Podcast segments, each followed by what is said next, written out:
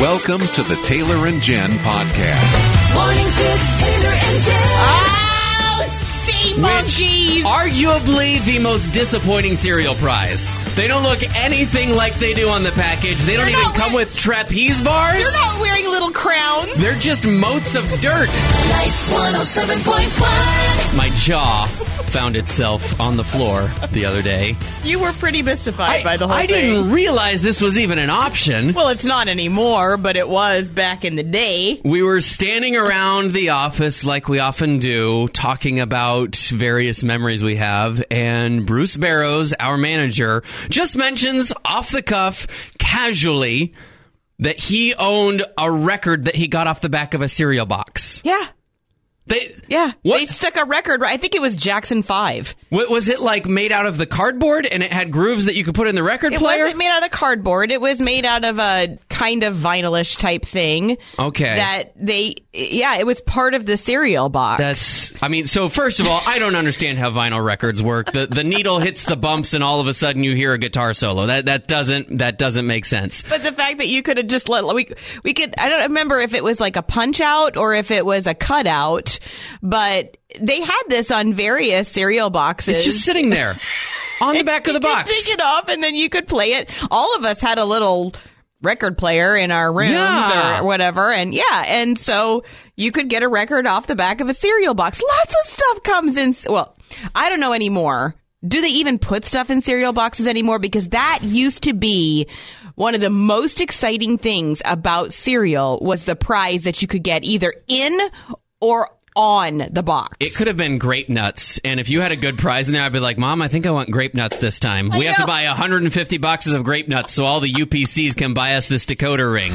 Now, sometimes it was a lick'em stick'em tattoo. Oh yeah, That prize inside the cereal boxes, those were my favorites. I loved those. And I always remember seeing like if you collect so many box tops, you can get like a really really good prize. Yeah, those were the tough ones. But sometimes you had to work extra hard to get what you needed. My dad bought a hundred boxes of Special K with berries. Oh, why? And, Why? and Why? There was a bond at the time where you could get send it in and get a like a thousand dollar savings bond. So my dad had to have that. I think he probably spent a thousand dollars on cereal. but I'm doing the math here, and he's not pulling much of a profit. sometimes he'll bring it up as a joke and give it to us for a Christmas present. But he, he still has from the original collection of boxes he bought. oh sure, yeah, he'll he'll save them just to mess with us. Yeah. The cereal box, the prize inside. Oh, so exciting. You see something there, and you're like, I only need to eat 12 of these, and it can be mine. oh, the ones that you had to send away. That, yeah, I mean, well, those were ah. those were the primo prizes, though, Jen. Yeah, but that those were disappointing because you had to wait. And, but that was, you know, sometimes it's worth it. My dad just texted me what he was able to get with. It took eight box tops, but he and his brothers were looking at this, and they're like, "This is gonna be special. Eight boxes of cereal. This is gonna be a game changer." Wow. With four brothers, generally that's going to be easy. Only problem was it was a gross cereal. Probably had bran or fiber in the name. Did you just say gross? It was gross. gross. Gross cereal. Maybe it was grape nuts. so what, what they did, they convinced one of the brothers to eat all eight boxes of cereal. Just one. This is your responsibility, Dave. Just Was he the youngest? uh, no, he wasn't actually. I don't know why they didn't get Dan in on it. but just trash compactor Dave. Let's take all eight boxes and get rid of these. So we can send off these box tops to get this prize. So finally, they send off all eight box tops, and a few days later, they receive their sea monkeys, oh, sea monkeys! which arguably the most disappointing cereal prize. They don't look anything like they do on the package. They don't They're even not come wearing with. There's crowns. no trapeze bars. They're not wearing little crowns. They're just motes of dirt. Sometimes you'll be watching one and being like, "Nope, that's that's a crumb." All of those companies that push those should be sued for what? False advertising. advertising. It looked like a little royal family. Is it just that we're bad nurturers of sea monkeys? And Oh, like if, if we were better their full potential? better parents of them, they would grow up to be kings and queens of the sea. I would put mine on the windowsill and then uh-huh. forget it for like ever. Poor sea monkeys. Well, the first day of school is coming for Mm-hmm. most of us. It looks different in various ways. Uh, it could be next week. It could be after Labor Day. But the fact is, is for many of us, we have kids that are going to be going to school. A lot of them elementary age Mm-hmm. kids, and it's going to look different. And often that can be a little scary and anxiety inducing. Also for the children. So, as we talk to our friend Jean Holthaus, she's the author of Managing Worry and Anxiety, just a great resource on this kind of stuff. She gave us some tips on how to talk to maybe your younger kids about going back to school. it's important to remember that we have to deal with our anxiety so that our children don't pick it up. So, looking at do we believe they can be okay? And we have to kind of figure out how do we get to the place where we can believe they can be okay? Because, particularly elementary school students, because they're younger, are queuing off of their parents and they will do as well as we do. But that's unsettling for us because if our child's only going to be in the building one day a week, for some of us, that's one day too many. For others of us, that's four days too few. But for all of us, it means that our routines are disrupted too because all of a sudden we're not sending them off eight hours a day every day and there's this consistency to it. So looking at how do we get a routine established even now, maybe where we're thinking through some of those things so that we can see it as doable and we can believe it can be okay. And then we want to actually have conversations with our kids about how it's going to be okay. It's going to be different, but it's going to be okay. But we have to get there inside of ourselves first. I remember one particular day back when Benjamin was in fifth grade. He came home after a uh, like a field day that they had. His pants were on inside out. He was missing a sock. Oh, boy. And his shirt was ripped. All right, that's a boy in fifth grade. Mm-hmm. So my heart is going out to teachers and parents right now that have to convince kiddos that age to keep a mask on. There are schools where mask if you're coming in, you're going to be wearing a mask. And so we asked Jean Holthaus, is there anything in your wisdom that would help parents convince their kids to keep that mask on all day? One of the ways to talk about it with elementary and adolescents is to talk about it in terms of this is how you're taking care of not only you, but others. We help everybody to stay safe by doing this. So, this is a way you're contributing to the larger, particularly for elementary school students, they want to be helpers. So, if I'm helping to keep everybody else safe by wearing my mask, then I'm more likely to do it than if it's just so that I don't get sick. Because I don't really care if I get sick some days. Well, I don't but think wanna they think they can helper. get sick. Yeah. That's why they lick the floor. this is true. This is true. but I do want to be a good helper. So if I know that it's helping others, it will make me more inclined to wear my mask for longer, at least. That's a brilliant idea. I Yeah, just I love I'm that. picturing a whole line of kids wearing masks that say I'm a helper. If somebody hears me say that right now, I think that's a that's a great idea for school kids especially. Yeah. Oh, yeah. I'm a helper. I'm I'm doing good. Well, you're, wear your helper mask. yeah, wear your helper masks, and that's what you could, they could call them helper masks. Oh, Jean, it's a great idea. You need to go ahead and patent that right now. Sometimes I wear a shirt that says I'm a helper, but it's just around the house so my wife knows I'm contributing. I'm helping just by standing here. You get to look at me for encouragement. She doesn't like it when I do that. I'm hoping it'll catch on.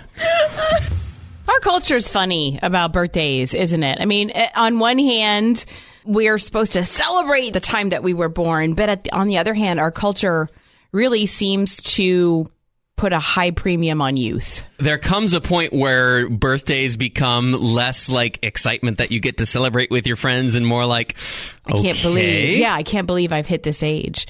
And that's kind of the position that I was in this weekend as I was ruminating over the fact that I do have another birthday and I love my birthday just because mm-hmm. it's a day about me, but I do not love the idea of getting older because I live in a culture where we reward youth, mm-hmm. you know, and as I get older and older all the time, you start to feel more and more irrelevant. Hmm.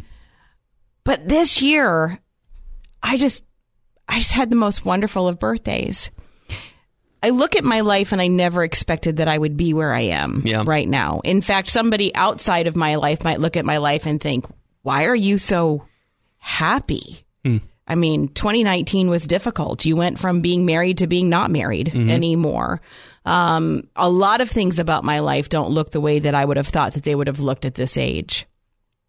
But here's the thing in the midst of all of this, I can actually sing a song like the one that Chris Tomlin just hmm. sang that says, You're everything to me. And for the first time in my life, I can mean it. God had to take me to a place where I had nothing but Him. There were a lot of times that I didn't even feel like I had Him, hmm. but He was always there. So as I came out of it on the other side and celebrated my birthday this year, I had something that I've never truly understood before, and that was peace.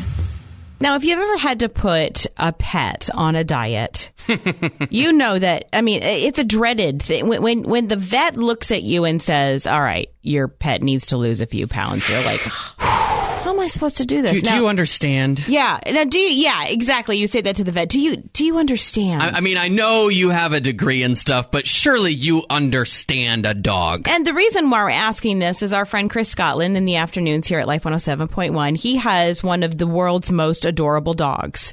Riley is a golden retriever, a big bear of a dog. I actually fostered Riley for seven months. I adore him. I love him. Um, and, and he has to go on a diet. He's he's a little little higher than he needs to be. And so Riley has to go on a diet. Now, Chris and I have experience with being on diets. Chris is being very careful right now and looking great. And I just got off of a really strict diet. Looking great as well. Well, thank you very much. That's nice of you to say. So, checks in the mail. so, the question is is it harder to put your pet on a diet or yourself on a diet? I say it's harder to put your pet on a diet. You do. And this is why. I can look into the mirror and I can see my big brown eyes Mm-hmm. looking sad at me and wanting chocolate for breakfast, lunch, and dinner. Mm. And all the extra that I shouldn't have. And I can tell myself no. Okay, you, I you're you're good tell- at self denial. I can tell myself no. I can reason with myself. Uh huh. Now, do I always listen to myself? No, but I can do it. but when the big brown limpid pool eyes of a dog or a cat that has been told they have to be put on when they look at me and they want a treat or Yeah. they want food or they want snack or they want anything, I can't say no. No. I can't say no. I strongly considered agreeing with you this morning, Jen. if, if I'm really, I, I, I came I came close. and then you remembered that you're never allowed to agree It's- with me. I think it's in my contract somewhere. but what we want to know if you think it's harder to put yourself on a diet or your pet.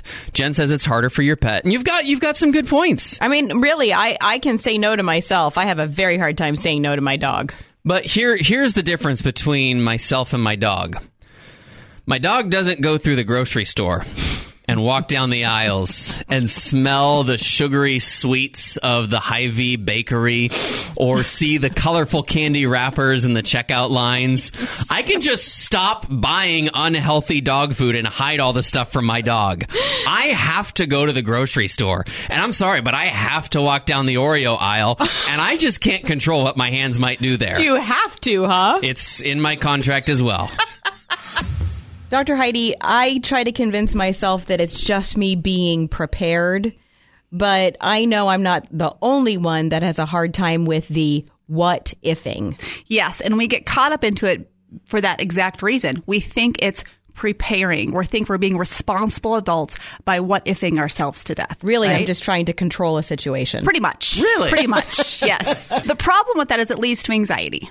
And we're not good at it. We're not good at guessing what tomorrow is going to bring. And so it's really important that when we find ourselves what ifing or running scenarios or over preparing for tomorrow, that we stop and catch ourselves and identify, okay, what is really going on? What's really going on is I'm trying to control something that I don't actually know is going to happen. Usually, when we're doing that, our thoughts are racing and they're out of control. Mm-hmm. And so, what's really helpful is to stop and put it on paper. And you can do this yourself. You can do this with your kids. Kids are really great at what ifing. Slow down, put it on paper, and then run a few scenarios, but then have an end and say, mm-hmm. okay, I've got a pretty decent plan. There's other things that could happen, but I'm just going to trust that prayerfully I will be able to deal with whatever tomorrow brings as it comes. I find that I'm often what ifing when I'm already stressed. And in my life, that leads to lack of sleep. And mm. I have found sure. even recently waking up if I reach over and grab a pen and just write it down on a piece of paper, it actually helps me get back to sleep. It's a great strategy because then your brain knows, oh, I don't have to remember it internally. Yeah. I've brain dumped it externally. Yep. I think the other thing I've found is so often when I get into a what if rampage, it's all negative what ifs. Oh, yeah. Oh, for sure. Like, what For if I said instead, what if everything goes perfectly tomorrow? What Right. if the meeting gets done early? Wow. And, and Right. instead, you start envisioning things going well instead of constantly reliving these incredibly stressful things that, let's be real, probably aren't going to happen. Exactly. And so then we're borrowing stress from the future that may or may not happen, and it's robbing us of joy in the present. And so, again, getting back to taking each moment as it comes, trusting that we're going to have the wisdom and the decision making skills in the future that we have today to handle whatever tomorrow brings. I want you to think about the person that you trust the most in the world. Hmm. Say, for example, maybe a, a really trusted doctor.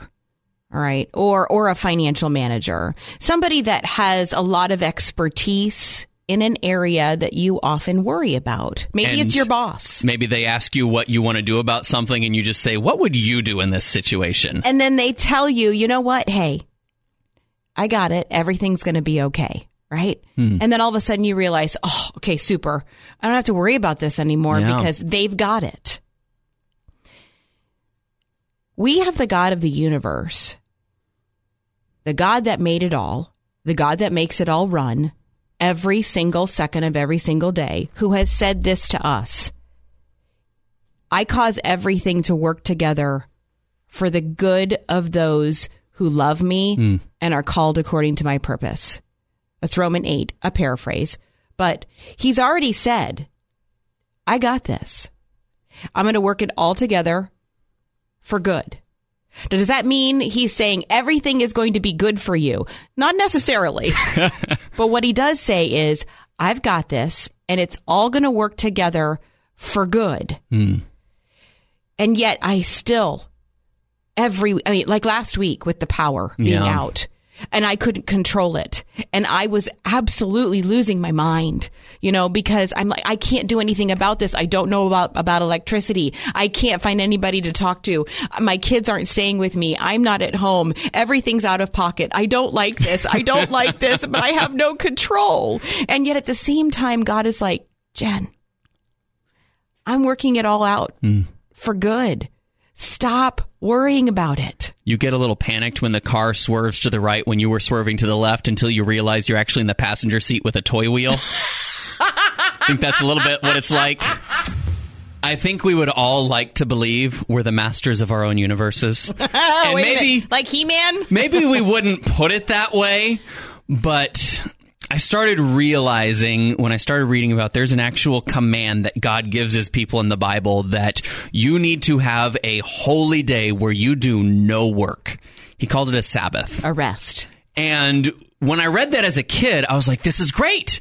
God gave us a day off. I'm supposed to rest. It's wonderful. You thought that was good as a kid? I loved didn't it. like it because my mom and dad made me take a nap on Sundays. But then as I became an adult, I started realizing how hard that command was. Yeah. Because I realized what I actually believed about my life was that if I didn't have an iron grip on the steering wheel of my life, as soon as I let that thing go, the car's going to spin out of control. Yeah. And the Sabbath was a day where God prized my fingers off the wheel so he can prove to me that he controls the world better than I can. And I started realizing how much I have defined myself by my ability to produce, whether it's get work done at work, do hobbies at home, get chores done, make the house look like this, go run this errand, get everything done. And when you take a day to strip that away, you say, I'm still a child of God, even though I'm not doing anything. Uh, the world is not spinning to pieces, even though I'm not doing anything. Maybe that's what the Sabbath is supposed to teach us. There is a plethora of amazing foods at the Iowa State mm-hmm. Fair. We're thinking about the Iowa State Fair this morning because, you know, we would be going to it, right about now. would have been going on, would have been perfect weather for it. we're going to wait for a year and it's going to be there again and all those foods and calories are going to be there. but if we could choose any food to create and have at the Iowa State Fair? We're thinking about those this morning. What food would you create? Scotcheroos fried on a stick. I can't believe we haven't thought of that until this point. Oh my goodness! I know. I just got up and I heard that and it's like, oh yeah, those gotta go beyond the stick because that's kind of an Iowa dessert. So Oh That would- my goodness. Anyway. That would be so perfect. It's so obvious. Why hasn't anybody thought of that? well, we'll become famous. We'll have our own little stand out Exactly. there. Yep. We can split the royalties. There you go. There you go. if you could create your own fair food, what would it be? There's a dessert that I love. Mhm. I mean, I literally love it so much that I have gone around and tried it at various restaurants in Iowa just so that I could say that I've tried it in all sorts of different places because I love this this dessert so very much. The only thing that would make creme brulee any better Uh oh. Is if you took a big ball of it Oh yeah. and dropped it in a deep fryer Oh yeah. and deep fried creme brulee. Oh, my And then took it out and stuck it in one of those little, you know, cardboard boats. And then while it's still hot, dust it with cocoa, yes. Sugar. Please. cocoa powdered sugar, like chocolate powdered sugar, on a big ball of deep fried creme brulee. How would the creme brulee react to being fried? I don't care. Although we miss it this year, in a year, the Iowa State Fair will be back. Big and bad with lots of good foods there. And we just want to know what food would you invent for the state fair? Chicken cordon bleu on a stick. Yeah. Okay.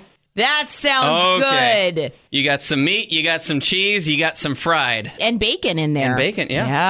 Yeah. Mm, Yeah. Some Iowa that sounds pork. good. Man, I haven't had chicken cordon bleu in a long time. I used to have it at camp all the time. Yeah, Oh, but yeah. not on a stick. It has to be on a stick. It does have to Oh, be yeah. on a stick. I think that's science. when you put something on a stick, the flavor changes.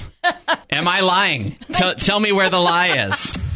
I think this is a billion dollar idea. Billion with a B? Yes. Oh boy. Three words savory funnel cake. Oh. You start with your funnel cake, you oh. get some pulled pork on there, maybe a little barbecue sauce.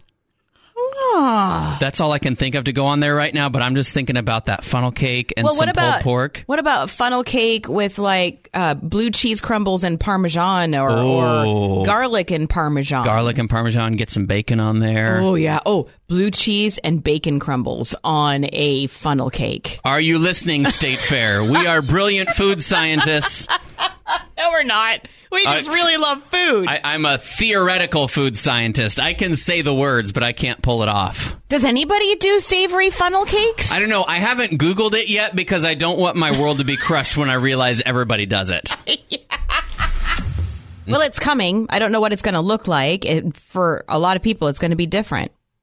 The school year, mm-hmm. and we can we can talk about it, and we can moan about it, and we can complain about it, and worry about it, and what if about it, or we can pray for you. And so we want to know if, especially if you're working for a school, how can we be praying for you and your coworkers as we come into this school year? Well, I think the big thing for me, I've spent a lot of time praying going into the school year, and my biggest prayer is to stay above the noise. Mm. To not get involved with that, to be light. You know, God called us to be Davids in front of our Goliaths, and so it's really just about living each day for what it is because we can't waste away our lives in the what ifs. Do you work for a school? I sure do. What do you do? I'm a special education teacher. I um, specialize in behavior. That is Wow. a really good one to think about. Stay above the noise. Yeah. I, I want to put that on a mug now. Yeah. That is nice. I think God gave that to me. So I think he did too, and to us now. We will pray for you. You are now on our you. list. I love that. Thank you. It's definitely on our minds, all of our minds collectively. It's in the headlines every day. The school year is beginning mm-hmm. and it's different. But rather than worry, how about we pray? And we want to know who can we be praying for? for our school nurses in mm-hmm. Iowa. We're heading in there this year with a lot of knowledge that we're needing to get out there to teachers and staff and just pray that we can be a calm face for everyone. And just for myself, um, just remembering that God is bigger than it all. So So you you're a school nurse? I am a school nurse. Wow. yes. Thank, you for what you do. And you know, Yeah. I think that there's going to be a lot of people who are really appreciative of school nurses in 2020 more than they ever have been before. wow. Yeah, it's going to be a busy one for sure. And just first for our health associates too, because they're helping us as well and walking into some pretty new stuff this year too. If it's big enough to worry about, it's big enough to pray about. And the beginning of the school year is big enough to worry about. So let's pray instead. If you work at a school, for a school, with kids who go to school, we want to know how we can be praying for you. My prayer is for all the students that are doing online Mm. learning. There are a lot of them that have special needs and have people that are going to have to try to support them over the internet. And some of those don't deal well with not having that in person contact Mm-hmm. my biggest prayer is for understanding in those students that are struggling at home to try to learn without that in person contact. That is a very, Absolutely. very important audience to remember. I hadn't even thought about that. I'm a behavior para, and so trying to help your student across a computer. Yeah. There's that one extra layer that Yeah. makes it that much harder to communicate. My mother was Right. a behavior para as well. Yes, my mother was a special ed teacher, and I have behavior children, so it's very dear to my heart. Sahara dust events, forest fires, derechos, 30 minute hurricanes. I mean, 2020 has been a year of weird weather. Really has. Weird weather. And with weird weather always comes weird weather stories. So I- I want to tell you about one of the weirdest things that ever happened to me when I'm it came so to weather. I know because I haven't told him this story ahead of time. I was in West Des Moines Mhm. and I found the line. The line. The line.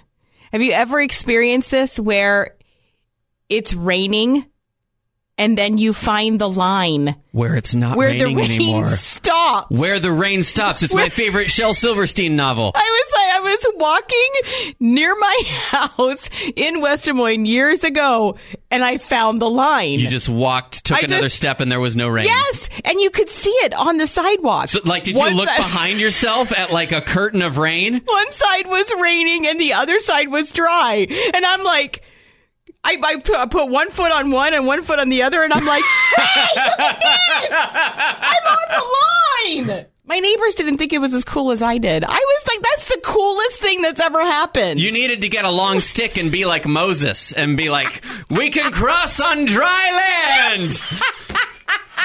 Weird weather. Yeah. I, I thought it was weird the day that I found the line. I could literally put my foot on the rain and then step into the dry. Mm-hmm. I mean, So logically, every rainstorm Has an end. has a line somewhere. Yeah, but I found it that day. Yeah. There was no pot of gold like at the end of the rainbow, but you know, it was it was still exciting for me. It was weird weather.